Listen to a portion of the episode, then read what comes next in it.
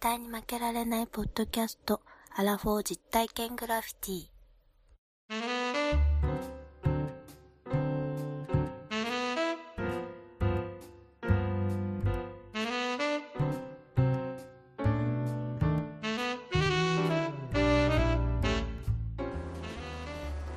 アラフォー実体験グラフィティ絶対に負けられないポッドキャスト、えーこの番組は人生においての遊びをテーマに負けられないアラフォーの男2人が井戸端会議的に話したり考えたりする実体験型トークパラエティですパーソナリティの2人がお互いにコーナーを持ち寄りそれについていろいろな話や意見を交えて発信していく番組です明けましておめでとうございま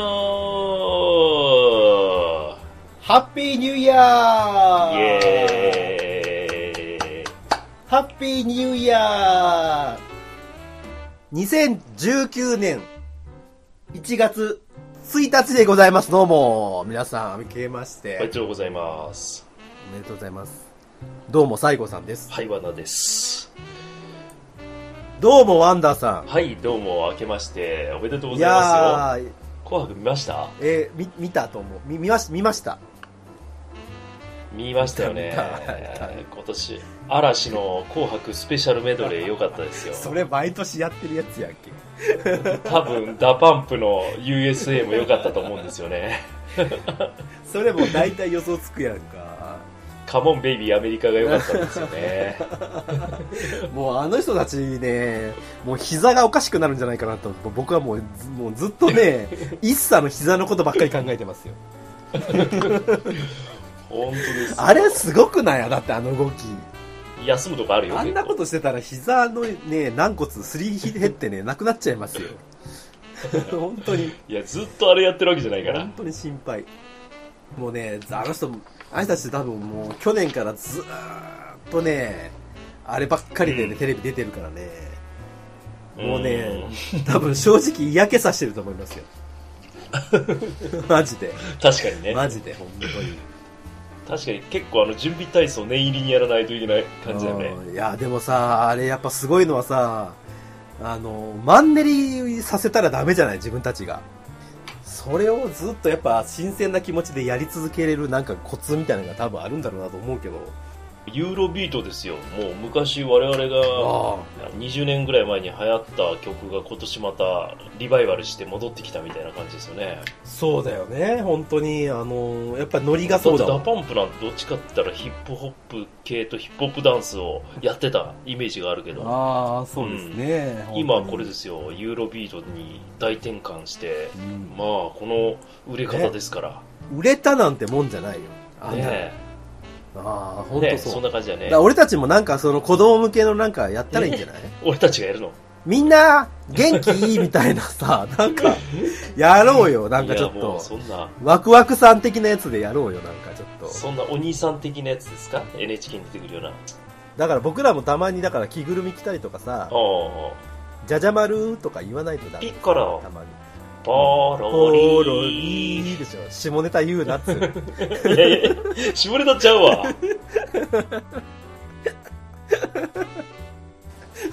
あ、そうだった。ごめんなさい。ちょっと勘違いしました。ペンギンじゃな下いの方だとじゃ思あう。ポロリはあれだ下のよ方だと思うポロリはあのネズミだったわ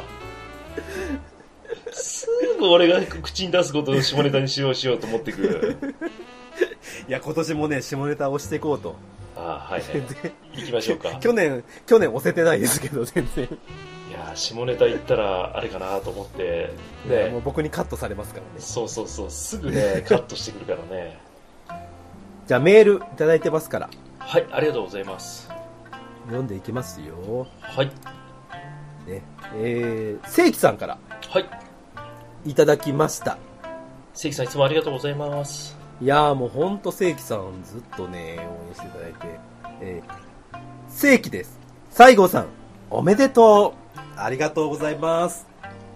ありがとうございます40代からの子育ては大変ですが、うん頑張ってください。はい体力勝負ですよ。うんあ と、番組配信1周年、おめでとうございます。ありがとうございます。ありがとうございます絶対に負けられない戦いは、また来年も待っています。イエイ。またの配信楽しみにしています。とのことで。ありがとうございます。正規さいやーもう超泣きそうだわ、本当に。ん。投げちゃうね。泣けちゃう。ね、ありがとうございます、正規さん。いつもちゃんとね、こうやってリアクションいただいてね。いやーめちゃくちゃ嬉しい。いです。もう本当に。やっぱ世代が近いと思ううんんでうすんよ、正規さんとはうんう。ん。なので、なんていうのかな、こう、共感する部分がすごく多くて、そうだね。うん。いただくメールも結構共感してる、ね、共感する部分がすごく多いうんうんうのんで、本当になんか、あーなんかこういう人とこうし知り合えたというか、こう。うんね、つながりができたのがすごくうん嬉しいなと。あーありがたいですよ。うん多分これ、この先10年、20年経っても、ずっとこういうなんかね、あの、同世代の人たちとさ、いい一緒に縁。こうなんか、いろんなね、いい縁をいただいてできるんじゃないかなとうん。思いますよ。はい。関さんありがとうございます。ありがとうございます。ということで、まだやってないコーナーあるんですよ。やってきました。 一個だけありますよ。他はみんなやったよ。一応ね、頑張ってちょっとずつ。 まあ最低1回はやってますよ。1個やってないやつあるよね。1個やってないやつあるよね、これ最近一ね。回もやったね厳しいやつもあったよ。あるけどさ、 ね最え後。さんのところあるよ。俺もうちょっと、これは黙ってなんかもううん、お墓に持っていこうと思ってたけど。じゃあ今日やるコーナーは、何かと言いますと、昭和プレイバックプレイバッおー出た早くないそれコーナーに入ってからやるやつじゃない全然やるやんずっとそれもう一回やらなあかんくなるけど大丈夫大丈夫日本語大好きやらへんのかいっていう話ですけどね日本語大好き語源の旅どこ行ったうん。まあまあまあまあそんなね1年で全部やるとは僕言ってませんから一言も言ってません、言なっんだってたませ。らもうんそんなこと一つも言ってやっまてせん。ないから別に訴えてくれても十いいですよ 僕はおお全然全然、あの、法廷で会いましょう。本当にちょっと待ったと言いたいですよということで今回は昭和やります皆さん昭和ですよ、お正月といえばやっぱこれでしょお正月というかねこ。れですよ。もう誰もさ、うん1月1日に聞いてるとは思わないけども、そうだね。 1月、そうだな、8日ぐらいまでに聞き聞いていただいたらいいかな、と思いますけど。はいと、はいいうことで、今日は昭和プレイバックをやっていきます。皆さんどうぞよろしく。お願いします。あさて、ワンダーさん、やりますよ。はい昭和プレイバック。今日はね、うん、昭和プレイバック今まで2回やってるんですよね。2回というか、まあ、計3回だけうど、ん。昭和52年を2回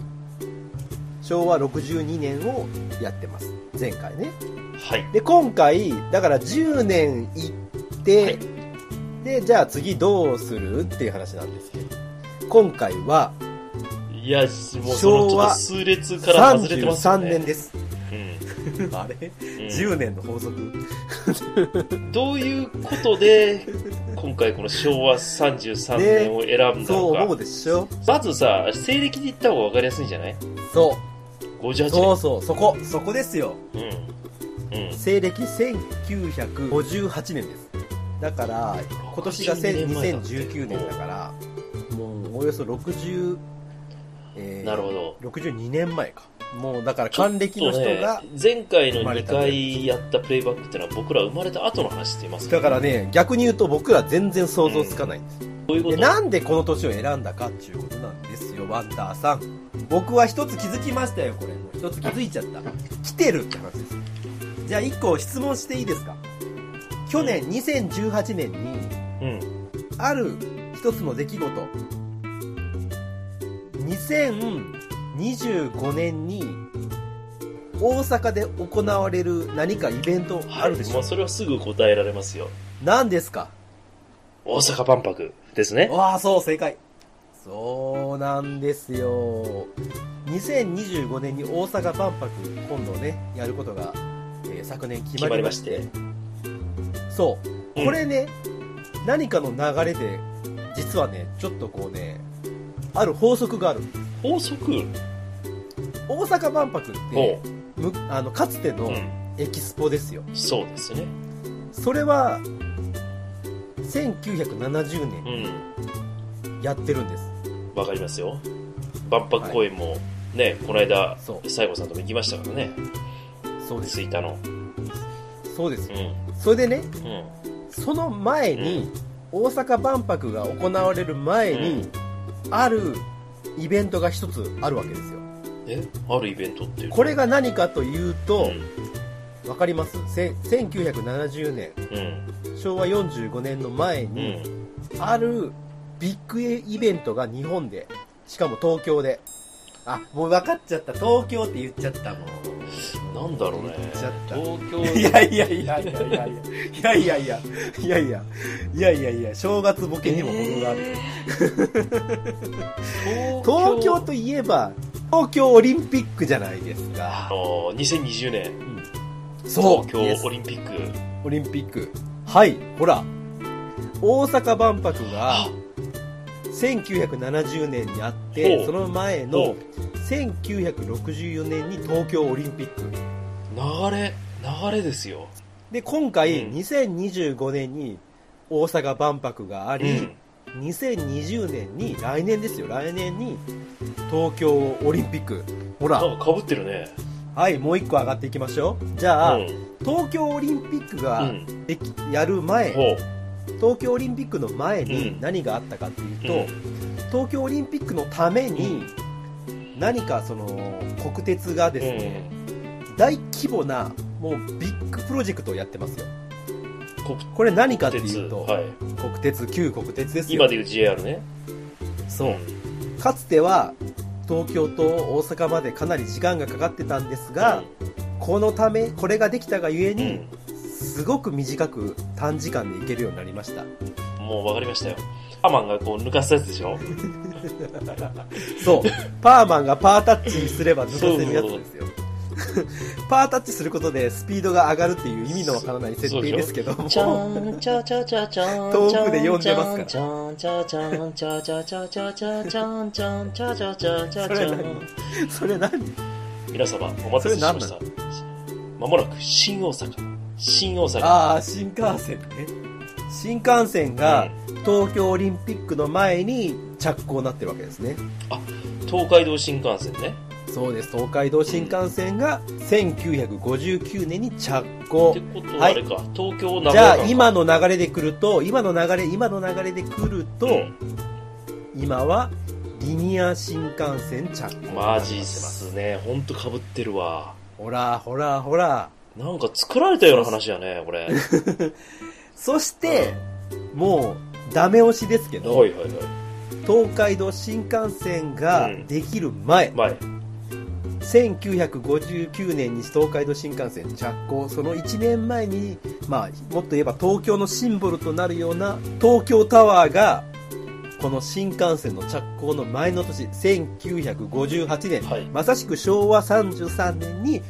竣工してるわけですよとなるとあれじゃないスカイツリーとかぶってくるってで話やねああよしゃほらすごいねこんなことあるちょっと怖いでしちょょっと怖いねこれなんかしこの流れ信じるか信じないかあなた次第っていう感じだね次第ですうんいや本当すごいじゃないビターっと来たでしょこれあれじゃないきっと来るきっと来るってリングじゃないのこれリングと螺旋ですよ螺旋でしょこれねすごいでしょこれに僕は気づいちゃっいやーすごいねこの流いやれいやでも大阪万博がなかったらこれでもちょっとあまりあの信憑性もないけれど大阪万博まで来たら次またこれなんか先あるんじゃないの大阪万博などなんかただからねこういうね説がねた成り立つわけわけですよああなるほど、っていうことうで、ん、この昭和うん33年東京タワーができた年を今年、今回はうん、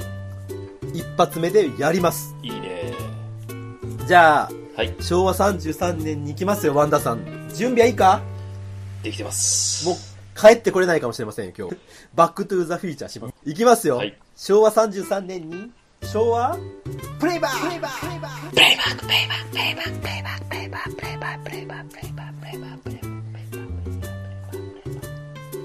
秀逸。いいね。ヒカキンああ、来ました。 TV いや、めっちゃ好きなヒカキン。はい昭和33年ですよ、ワンダさん。来ました。うんええー、と戦後から13年経ってますそれでも13年しか経ってないんだね経ってないよね経ってないなじゃあどうしょう、ね、その昭和の33年っていうのが、うまあ、どういう風な、えー世の中だったのかっていうのをちょっとね僕らはもう分からないですけど紐解いていきたいなと、んはいまあ、思いますちょっと大まかな出来事をねほざっと言っていきたいなとうあ思うんぜでひすぜけひどもぜひお願いしますまあ、あの時系列でいきますとうん1月にほい東京通信工業今のソニーですね昔東京通信工業だったんだソニーってそううんでその年にソニーっていう名前に社名変更してますへえそうなんだ通信あ工業そうあれじゃない、ねあの森田昭夫と伊深勝じゃないの創業者知らんのかい僕はもうソニーといえばプレイステーションっていうイメージし かないソニーといえばウォークマンでしょタンタンタンタンそプうレイステーショ ンウォークマンいやいや僕らの世代はウォークマンですよねはいそうでそのソニーが、はいまあ、社名変更はいそして うん昭和ワンダーいきなりクイズおいきなり来たね問題ですはいゴッドフレッド・キヤク・クリスチャンセンが、ある有名な玩具をはい特許申請しました。ほうその有名、この年にね、この年に特許申請した有名な玩具、おもちゃですね。うんおもちゃとは何ちょっともう一回あの最初の小文字言ってもらえますゴッドフレッド・キヤク・クリスチャンセン。でれれっつって、シンキングタイムでれれっつって、つってってれってれれえーでつってってれなんだろうでつってってれってれれでつってってれってれれ長えなおい答えをどうぞはいゴッホよりピカソよりラッセンがブーブーブー違う違う違うけん玉けん玉クリスチャンセンって言ってるからラッセンと引っ掛け違てうゴッドフレッド規約クリスチャンセンだからラッセンが好きかなと思ったんだけど しかもその後けん玉けん玉って言いましたけんね玉でしょけん玉はい不正解南極の方じゃねええー、天下茶屋の方でじゃないですね大丈夫ですかそうそうはい違います違います、はいヒントじゃあヒントを出はいしましょう、はいあのねこれはね本当独特なんですけどうんこのおもちゃってうん映画のシリーズでうんいろんなシリーズのそのシリーズもんとして出してる例えば「ハリー・ポッター」シリーズとかで「スター・ウォーズとかもう「スター・ウォーズ」もあるしそれめっちゃ有名ですよ映画シリーズでこのおもちゃのシリーズがいっぱい出てますなんだろうこれわかるですよもうみんなわかってますよ多分え嘘わかってますよ全然出てこないマジですかラッセンが好きだかラッセンに引っ張られすぎなんらでちょっとどっ ちいや全然わからへんすほんまじゃあえもう一個ぐらいヒント出てこないもうこれヒントうんもうでも今の結構なヒントですよじゃあいやおもちゃっていうとやっぱりなんていうかなうん組み立てとかなんかプラモみたいなのあるありああますはいけはいはいどはいありままあすねこれはねそんな難しくなくてうんまあ本当に多分対象年齢は5歳未満ぐらいだと思いますけどあるなんかそのなんていうかないろんな組み合わせでいろんなものが作れるみたいなやつ来たんちゃいます来たでしいろょんな組み合わせで作れるってもうジェンガジェンガじゃないね残念なんだよ全然わかんねえし答えはヒントになってねえレゴよレゴブロックですよああそういうことか世界のレゴああそういうことかラッセすごンくないですかレゴこの年にあったんですよクリスチャンセンすごいねゴッドフレッド・キヤク・クリスチャンセンですよ確かに昭和33年にレゴブロックあったんですよすごないいやすごい60年以上60年前なんだあれねえすごいよねえ確かにでももう子供の時にはレゴはあったもんね僕らねそうそうそうそうそう、うん気づけばあったけどまあこの時代にあったよということですえー、すごい、はいはい、というの勉が強になりました、まということです、はいで、えー2月うんエジプト共和国とシリア共和国が合併アラブ連合共和国が建国、こんなの知らないよねやっぱイスラムだね全然分からんけど、知らないですねうんまあもう宗教が一緒じゃないとね一緒にならアなラいよブね連合国というのが、まあ、当時ありましたよで、え3月、ほい。えーこの年の3月関門トンネルが開通これあれじゃないですか、地元じゃないですか、あなたの。私の地元ですね本州山口県下関市とうん九州、福岡県門司がつながります、えそうーだから文字文字の人たちを文字文字くんと呼ばれてます よちょっと待ってください。あの、下みたいなやめがて ないそうそうそうそうそうい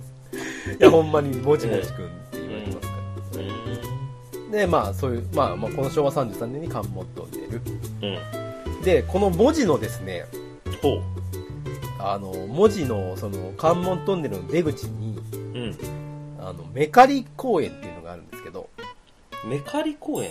うん、メカリ公園っていうね、まあ、これ多分福岡の人だったらピンとき来てると思うんですけどうそのメカリ公園に、ん。うん。えー世界平和パゴダっていうのがありましてほう。これは何かっていうとねパゴダっていうとなんでそれうん。ビルマ、まあ、ミャンマーですよねああ、はいはい。ビルマの寺院のことなんですよああの、上座部仏教のお寺なのかなそうそうそうそうそう、うん。でビルマのお寺なんですなんでじゃあビルマのお寺なのかっていうとうん。この門司港門司っていうのは門司は港なんですけどうん。門司港っていうのはその第二次世界大戦の時にうん。 200万人以上のうん将兵うを、んそのビルマにですね南方に要はそこから送っていってるんですよ日本軍がってことですかそうそう日本軍の,、うんあの出発地点として200万人以上こっから行ってるんですえーでそうそう、うでまあそういう土地なので、はいまあ、その土地に要は戦没者の慰霊を行うっていうのとうんそのビルマの仏教界と日本の国内で寄付金を集めてこの寺院を建てたんですえーっていうのがね昭和33年の時にできましたとなるほどはいちなみにこの今のこのパコダですけど今でもうんビルマからその仏教界の人たちが僧侶が来てずっと在中してえー、そうなのそうなんですよ戦没者の慰霊をしてるとあそうなんだうそうそうそうだからうん海外に出ていくとか入っていくっていうのはここで通っててあるんですねなるほどなるほどというようなそういうこと咳があった咳があったわけだなそういうことですねうんそしてはい次いきますようんえーっとねまあスポーツ界ちょっと名え巨人の長嶋茂雄選手こないだのね昭和プレイバックだともう引退とかさ監督だったけど、そうそうそう52年までうん今回は選手としてほう4打席4三振のデビューを飾ってまプロ野球選手として初めての年が50 1958年だったのすそうそう昭和33はいでこの年の4月19日にうん日本コカ・コーラうん炭酸飲料ファンタを日本で発売いやー古くからありますよねファンタこんな時からあったのファンタってあったんですよあったのね、え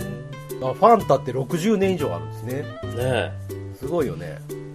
大ヒット商品ですよねえでも外国とか行くとまたなんか日本にはないような味のファンタもあるよねあるあるある飲んだことないやつ、ねえあるよねあるよねそして60年かそうえー6月まで飛びますけども、うんえーシチズンうん時計のねシチズンが目覚まし付き腕時計のアラームを発売名前があここからアラームっていう風になったのかなアラームっていうのを腕時計をねシチズンがこの年に、日本のあれだね腕時計メーカーっていうのは結構ねすうん先進的なものを作るわけだねやっぱ昔からそうですね本当うに、んうんうんこの年にできましたよはいそして6月15日ピザハットが創業ちょっと待ってもうすでにこの時にピピザザハ食ってッたトねすごいよねこれだから日本じゃないのかなピザハットってどうなんだろうね海外、うんだって昭和33年にまだピザ食わないでしょいやー食わないね多分外資系だろうねもとそもうだよとね、うんまあ、そのピザハットが創業しました、うんはいそして次、えー7月に行きまして7月の1日近畿日本鉄道が2階建て電車ビスタカー1万系をは、えー登場こんな昔にビスタカー、ねビスタカーってもうこんな長いんですね歴史がね近鉄のビスタカいや近ー鉄そうだね乗ったことありますよ、うん2階建ての電車ね、 2階建てです、うん、うんというような、まあ、この時代からありましたよ、うん。そして8月入りまして、ほえー、本田技研工業がスーパーカブを発売う。これ伝説の原付じゃないです か。株エンジンの、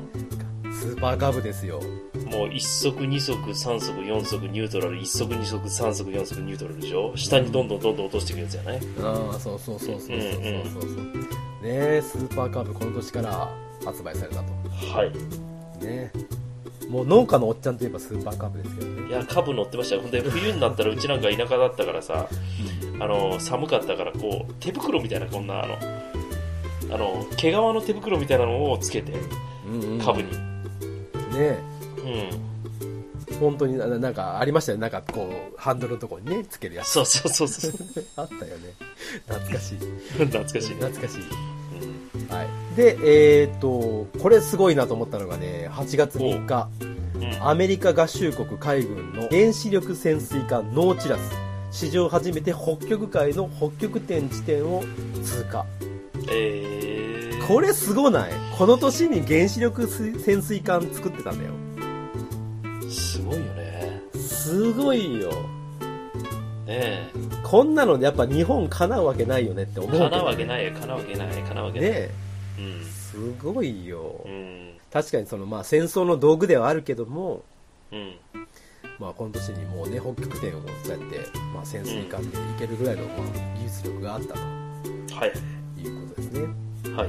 でえーっとね8月25日ほう。日清食品が世界初のインスタントラーメンチキンラーメンを発売西郷さん、この間、あの、我々、ゴールデンウィークに、池田行ったでしょああ大行阪っのた行った池田池田の駅の近くに、カップヌードルミュージアム、大阪池田あるでしょああこれこそまさしくね日清食品のそう、日清食品の創業者の安藤桃福っていう人がいて、はいはいはいはいうん。で、この間ね、横浜のみなとみらい行ったら、カップヌードルミュミュージアムがあるんですよ。あそうなのそう。だから、創業の地は大阪の池田だけども、横浜のみなとみらいにもあるんですよ、同じのあが。日本そうでなん2だつだけ。そうそうそう。へえそうなんだ、歴史のあるでも会社ですよねね、日々清らかな食材を食べるみたいな感じで名前つけたみたいですから。なるほどそしてはい。先ほど長嶋さんの話をしましたがはい。この年の8月31日早稲田実業の王貞治投手の巨人入団決定 もう、どの年で行っても出てくる王さん は。出てくるね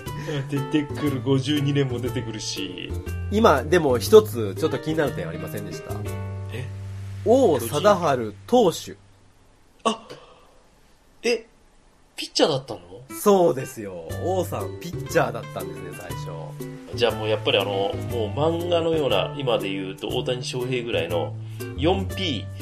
王さんみたいな感じでし ょ下ネタじゃないよ。いやいやよ、4番ピッチャーだから。そうそういやあのねそうなんですあの王さんねピッチャーだったんですよこれ有名な話でえー、そうなんですか。ででもピッチャーでうまいこといかずにうん。そこでバッターに転向をねした方がいいんじゃないかって言われてバッター転向して世界の王ですからいやー、すごいね。すごないだってピッチャーやったんよねえ。それがバッター転向して一流になるって本当にやっぱねこの人の努力ってすごいと思う手なんかもう豆まみれだったのね、きっとね。だから必死でやったんでしょううん。すごい人です、やっぱ。ねねすごいやっぱ尊敬すべき王さんはい。はい。じゃあ次いきますよはい。 9月9月に入りました、はい。じゃあ9月1日我々にとってもすごく大きなことがありましたどういうことですか朝日麦酒が日本初の缶入りビールを発売アサヒ爆酒ってアサヒビールですよね。そう今の朝日ビールですこの年へにー朝日ビールが日本で初めての缶ビール朝日ゴールドを発売しましたキリンじゃないんだね。朝朝日日が一番最初なんですよ。へーでもここここでであれじゃない。はい。昭和ワンダーいきなりクイズ またや。またかよ。 2はい。はいはい。クイズですよどうぞどうぞ。言ってください。じゃあこの時にはい。発売されたビール、ね、の値段この時に発売されたビールの値段 350ml 缶は、いくらだったでしょうかえ今230円ぐらいでしょシンキングタイムてれれつってつってってってれれつってつってつってこれねちょっとね難しすぎるんでねうんあのちょっともうヒントはヒントを差し上げますはいえーとまずね当時の大学の初任給ですようん大学卒業の初任給が1万3500円安っ 安いねなんかあの1万3500ドンとかいや1万3500バーツとかじゃないの1万3500円はいでえっ、とねこの当時かけそば1杯25円はい食パンは1斤30円こんな時代ですかけそばが一杯25円ってことは今そば食おうとしても5600円するもんねそうそうそうそうそうそうそうそう食パンだって200円ぐらいするじゃん さあみんなで考えようちょっと懐かしいななんかえーっとさあでもかけそばの倍ぐらいしたんちゃうかなちょっと高価で高値の花みたいな感じのイメージがあるからまあ50ビールビール今じゃあ今先ほども言ったよう50に350でさまあうんビール買ったらまあ250円、まあ、300円弱ですよね、うんうんここから考えた場合いや俺50円ってさっきから言ってんだけ どああ50円で言ってんの あ50円で言ってあんだけどもう答え言ってる答え言ってる50円でしょかけそばの倍ぐらいタかな タタなタんでかブ ーなんでクイズ年の差なんて の音になんだよそっから正解ははい75円でした高っまあま高あない高いよねまあまあ高いだってかけそば1杯225円ですよ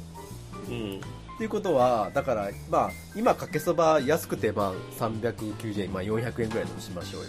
うんこれの3倍ですからねあ3倍ちゃうわ1.5倍だそれはでもいや違うわ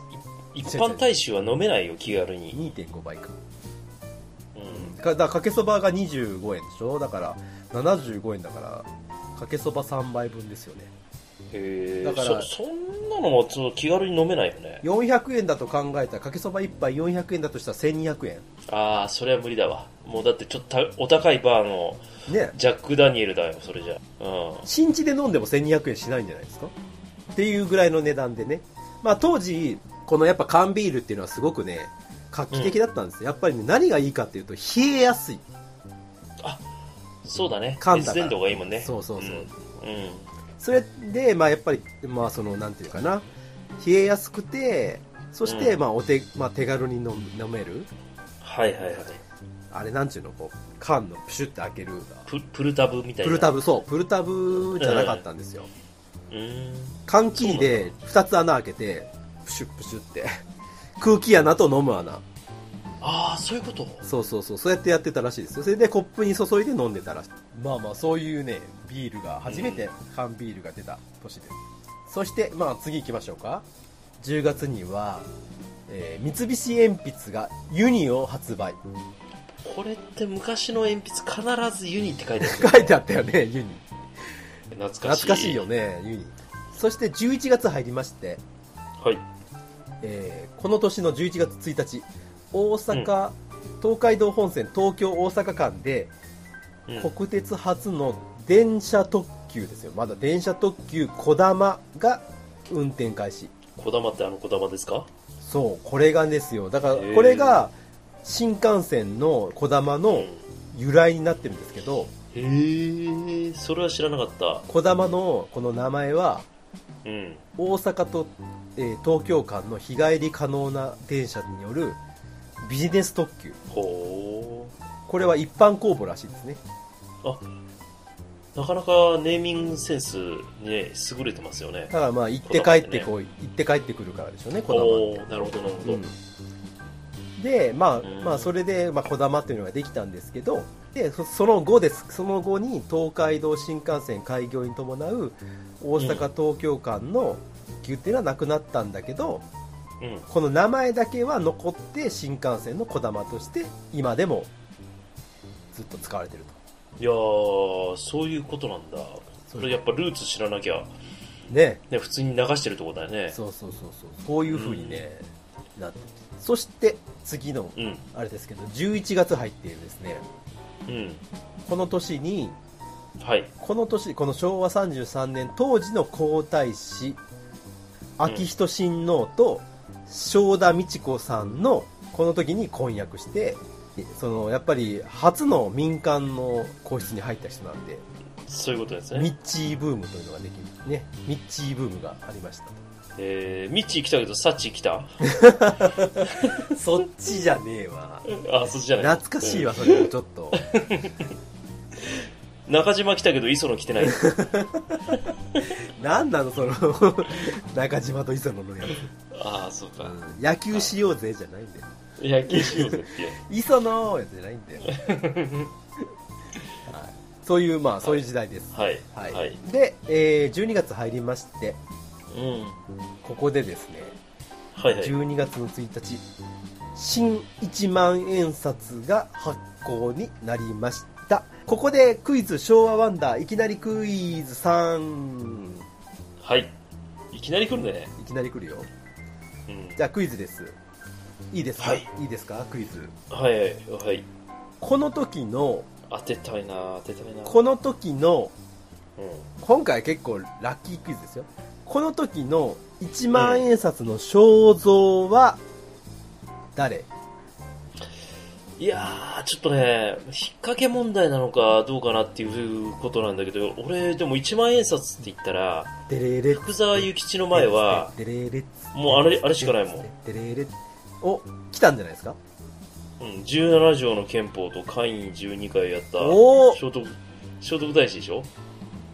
聖徳太子ですがなんでかなんだよ。聖徳太子です がた、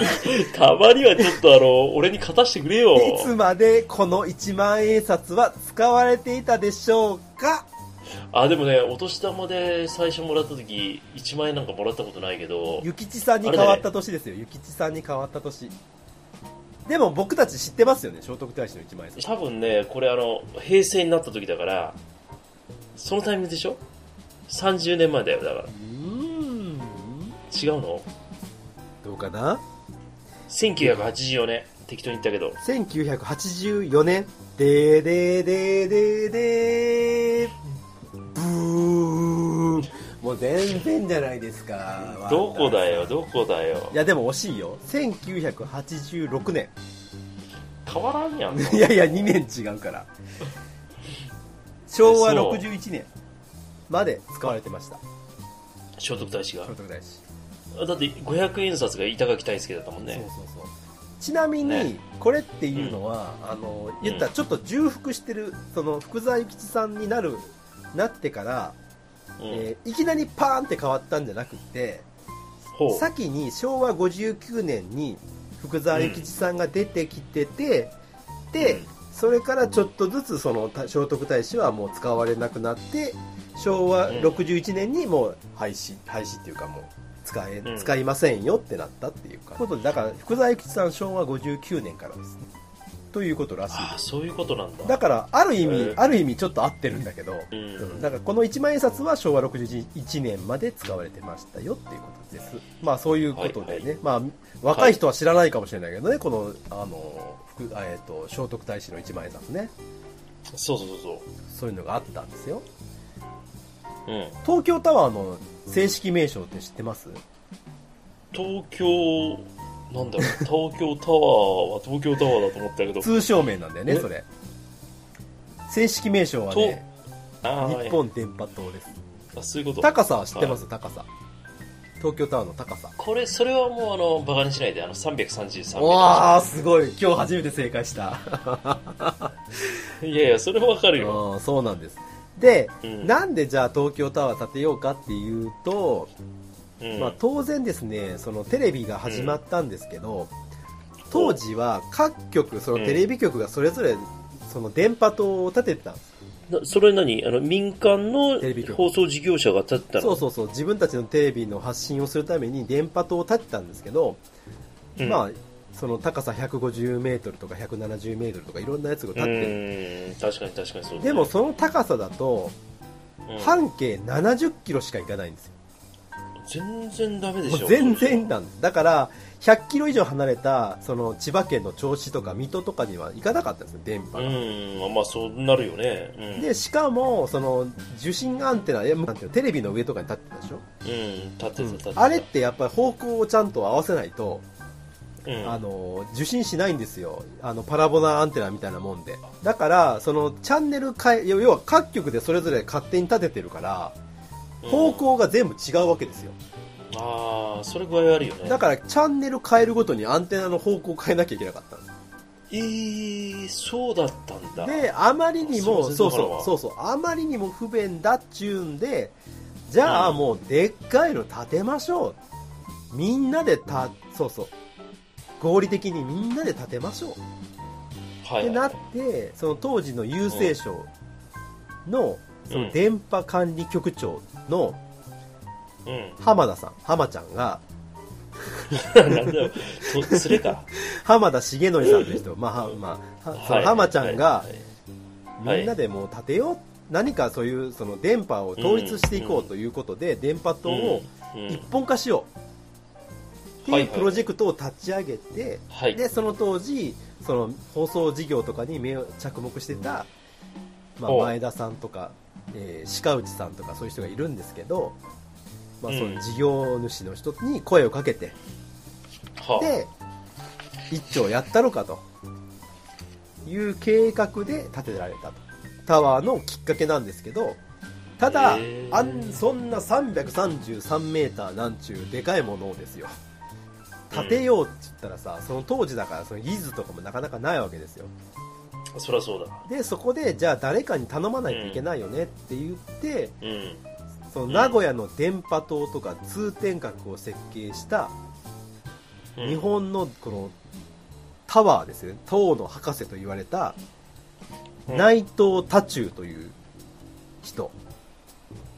あーこれあの通天閣見学しに行った時に見たかもしれない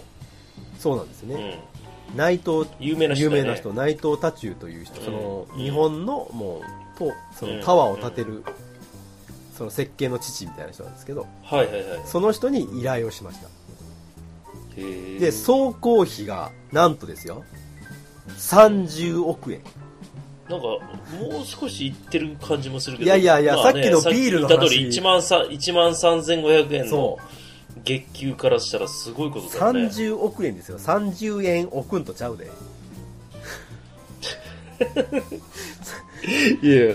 全然おも思んないんですけどそれ今の30億円なんかあなた滑ってます いよやいやいや、滑ってないよ。まだまだ滑らんなでしょ。今はいあー滑らんなで、まあ、30億円かけて1年半という、はい延べ、しかもその携わった人の人数、延べ、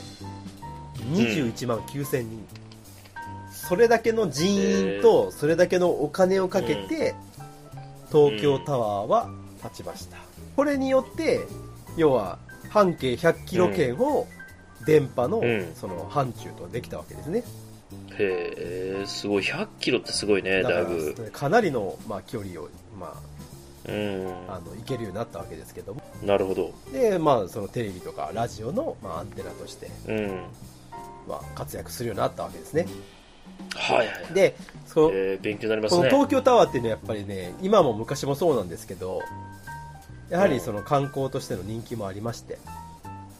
はいこのね昭和37年には昭和天皇と皇后も見に来られてる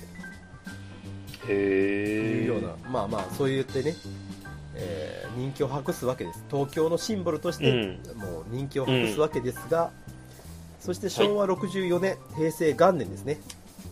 にはいは来場者数が1億人を突破しましほうすごいねたそして1995年には1億2000万人を突破ということで、まあ、日本のね総人口に当たる人数が見に来たとはいそしてへでまああのーここからですね、えーとうん2010年にえうん東京スカイツリーが338メートルに達したおかげで、えー日本で2番目に高い建物となってしまったとなるほどというこねとなんですね。それはもう時代のあれだから仕方がないことだよそうそねうそうで、まあ、2011年に、まあ、あの東京スカイツリーが完成しまして地上波デジタルの、まあ、放送が始まるところで送信もかつてのそのアナログ放送っていうのを停止させるということになったなるほどねテレビ買った時はさ、最近液晶テレビ買った時はアナログとデジタルと2つ分かれてたともんねそうですよもう今のテレビはもうデジタル1本だろうから、ただ今と今でも、まあ、一応ですね、あのーまあ、ラジオの電波とかそういうものは出していってるわけですね、そうだよね、そう今でもまだまだあの使われてます FM とか AM だったら全然そんなねスカイツリーで飛ばさなくてもいいわけだからねただね東京タワーっていうとさっきも言った通り日本一の高さを誇るっていう風にこうイメージつけられてるんですけどあのね実際日本一だったのはうんうんもう数年間ぐらいしかないんですよえそうな数の年間っていうかまあちょっとの期間なんですよどういうことなんでかっていうとうんその当時はい小笠原諸島って日本じゃなかったんですねかつてはかアメリカだったってそうそうこそうと昔はねで、うんその小笠原諸島にアメリカが建てたすっごいでっかいロランタワーっていう電波塔みたいなものを建ててたんですねでそれがあったのでそれが日本に小笠原諸島が返還されましたとその時はにいはい要はそれもついてきたわけですよあそうだよね、うんでそれが1968年うんだから日本一だったのはその9年間ぐらい、うんそのロランタワーっていうのが来たんでねえー、そうなんだただ日本に返還されてその小笠原諸島が日本に返還されてからそうんのロランタワーは壊されたわけです、はいでその後にえっと長崎県の対馬にですねほオうメガタワーっていうのがあったんですこれも大きな電波塔みたいなのがあったんですねそれもたすごいあの高さがあったんですけど、まあ、それにゆずーっと譲ってたんですけどそのオメガタワーっていうのも解体されることになって、うんでそこから日本一にな返り咲いたんだけど東京スカイツリーができて、また抜かれたもう東京スカイツリーに全部持ってかれたねと、その期間が11年間ぐらいへーということでだからまああの日本一高かったのは、まあえー、と20年ぐらいかな、あーそうなんだそそうそんな感じ全然しないけれどねうん、だからまあでも現在でも日本に2番目の高さの誇るということにはなってますよ、なるほどなるほとどいうことでね東京タワーはのいお話です、はいありがとうございました、うんうんはいじゃあもうこの話の最後に、まあうん我々の愛する愛してやまない沖縄にまつわる少し悲しいはいそして少しあったかい話をしてはい最後締めたいなと思うんですけども、ええその年の8月ですねあの、はいご存知あの夏の高校野球ほう甲子園大会があったんですがその時に初めて沖縄からうん沖縄県立首里高等学校がこの甲子園大会に出場しましたえこの年の、えまだアメリカ統治時代だよ、ね、そうまだ当時まだあの沖縄アメリカ統治統治下にあったんですけどでうんあの多分ご存知だと思うんですけど甲子園ってさうん野球で試合負けたらさ、うんあの生徒が甲子園の土持って帰るでしょうん帰るね、ううんん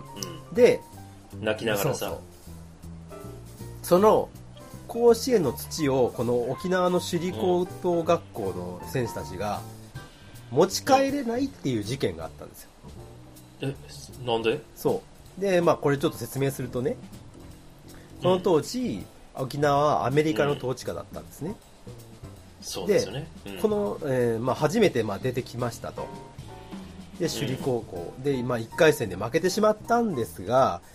試合終了後に甲子園の土を拾ったんですよ、拾ったの、うんうん拾ったんだけど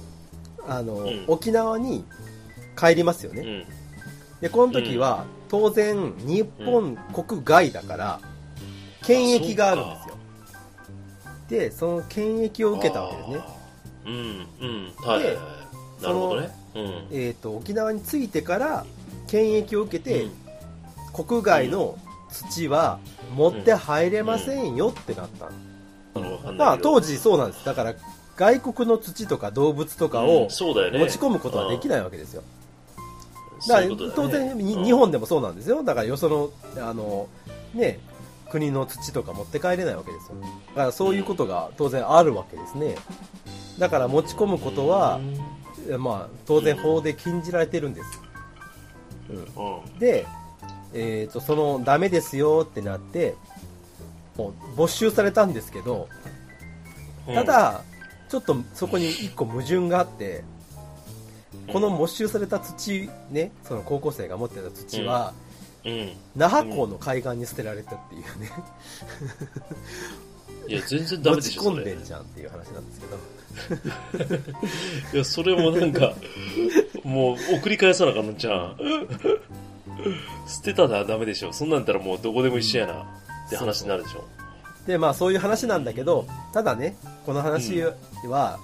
まうんああのー実はねその那覇港でアメリカ人のその、言ったら、えー職員がですよ別にこう、うん上から目線で高圧的に言ったわけじゃないんですよおいこらあっそてうなんで言っすたかわけじゃなくって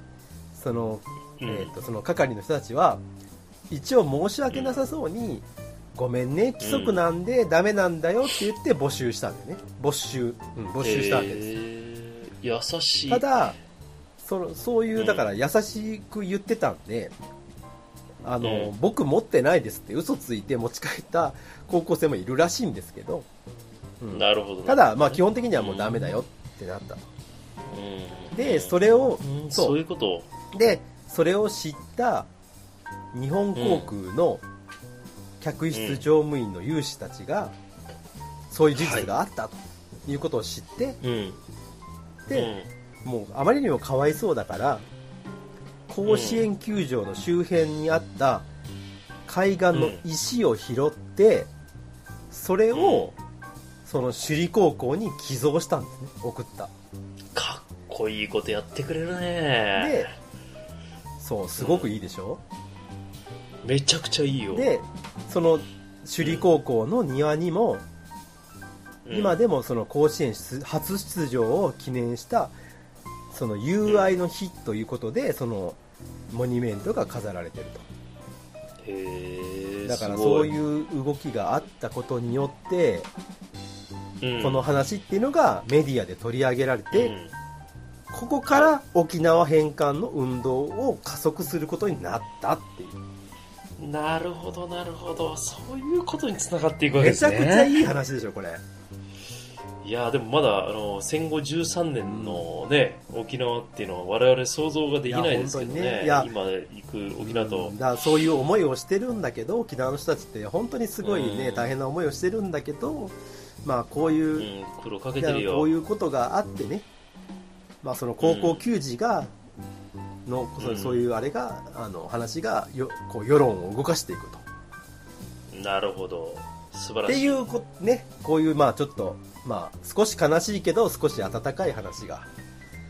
そうですねきっかけ作りになっこたのと年にありましたよっていうう。んなるほどいうことでこの昭和プレイバックを締めさせてもらいたいと思います。いやーよかった昭和33年すごいよかったよね。いやーよかったねでも一番最初に教えてもらったその昔と今全く同じ流れで話が来てるっていうね、こんなことあいりやまーすか、本ね、当にね、これはちょっと鳥肌ですよ。いやーでも本当に大阪万博まだ東京オリンピックは2年後、もう2年後というかもう1年ちょっともう来年ですよね。ねえ万博だって6年後だよもうその時いつだ俺俺らはもうアラフォー実体験とか言ってられないよもうその時 もう名前変わってます よ。やばいわアラフィフになってますあ もう危ないよねそういう年だよ、ねまあ、そういうようなことで、昭和33年のお話でございました。はいどうもありがとうございました。ありがとうございました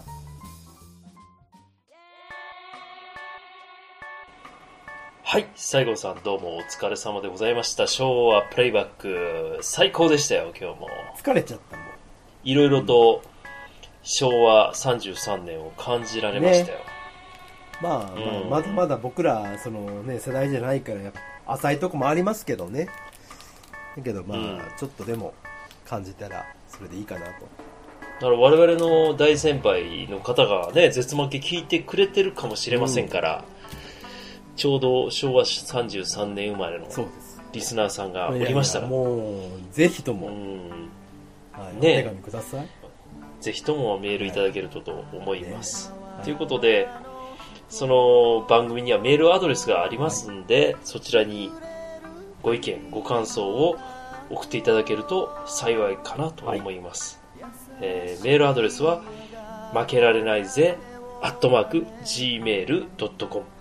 負けられないぜ、アットマーク、gmail.com です。こちらの方に送っていただくと、我々が嬉しさまのあまり、コードリを、コードリをすることでしょ。ああ、コードリしてますよ。コードリって何なのそもそも。ということで、正月一発目に昭和プレイバックということで、配信をさせていただきましたけれども。も、今年の絶負けはいろんなまたコーナーをやっていきたいと思ってます よ。また9つのコーナーありま9すつかもあら。ったっけ ?8 つじゃないね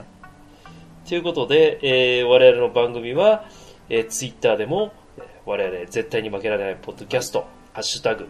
ひらがなで絶負けでご感想を受けたまっておりますし、またあの、音楽プラットフォームアプリケーションであります、ヒマラヤ、一緒に配信もしております。そして、月1ではございますけども、えーツイキャスでですね、絶対に負けられない生放送っていうのをややっっててまますすねので、大体金曜日の夜か土曜日の夜かっていう次の日休みの日を狙ってやってますから、うん、お時間ある方はぜひキャスの方でも一緒にお付き合いをいただけたらというふうに思い生っますぽい話をね、してますから。はいそうですそっちはねあの真面目な話以外の雑談の話をしてますので、ぜひとも聞いていただければというふうに思います、次回をお楽しみにということでございます、この番組の相手はワンダーと西郷さんでしさたあ負けられないぜ絶対に諦めきれないのアホやからしめしめお汁粉今年も頑張ってやっていきますかます頑張っていくうん頑張ってやっていきましょうおラジオやっていきましょう汁粉何をしろお汁粉下ネタじゃないお汁粉しま